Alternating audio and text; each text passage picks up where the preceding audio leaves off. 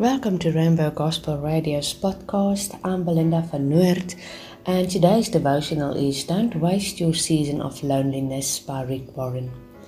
And what should you do when you go through a season of loneliness? The answer is illustrated in the life of Paul in 2 Timothy 4, when he was in prison and awaiting his execution.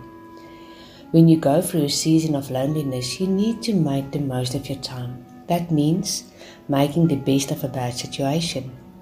Resist the temptation to do nothing. Take some action, any kind of action. Try to think of creative ways to take advantage of the season in which you are alone.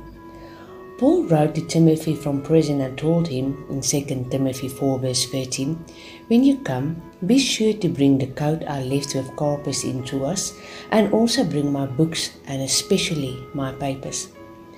In a season of loneliness, you need to be comfortable and productive. Even though he was lonely, Paul didn't throw a pity party. He didn't complain or give up. This is Paul, one of the greatest Christians who ever lived after Jesus himself, who won countless people to Christ and who is completely alone in his final days. What does he do? He makes the best of the situation. He utilizes his time. He says two things Bring my coat. Those Roman prisons were damp, dark, and cold.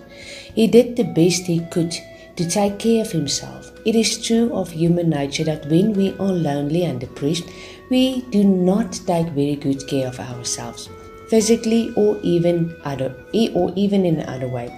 We do not exercise, we do not rest well, we do not eat right. Paul did the best he could to take care of himself. Perhaps you need to hear this today.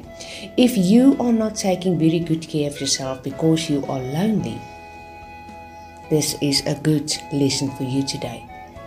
Take care of yourself. Bring my books, Paul says. Paul was a people's person. He didn't like to be alone. He was, it wasn't the way God wired him.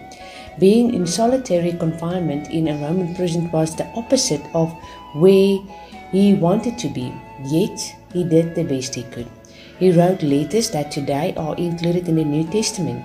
Maybe the only way God could slow him down was to put him in solitary confinement, and some 2,000 years later, we are still benefiting from Paul's loneliness.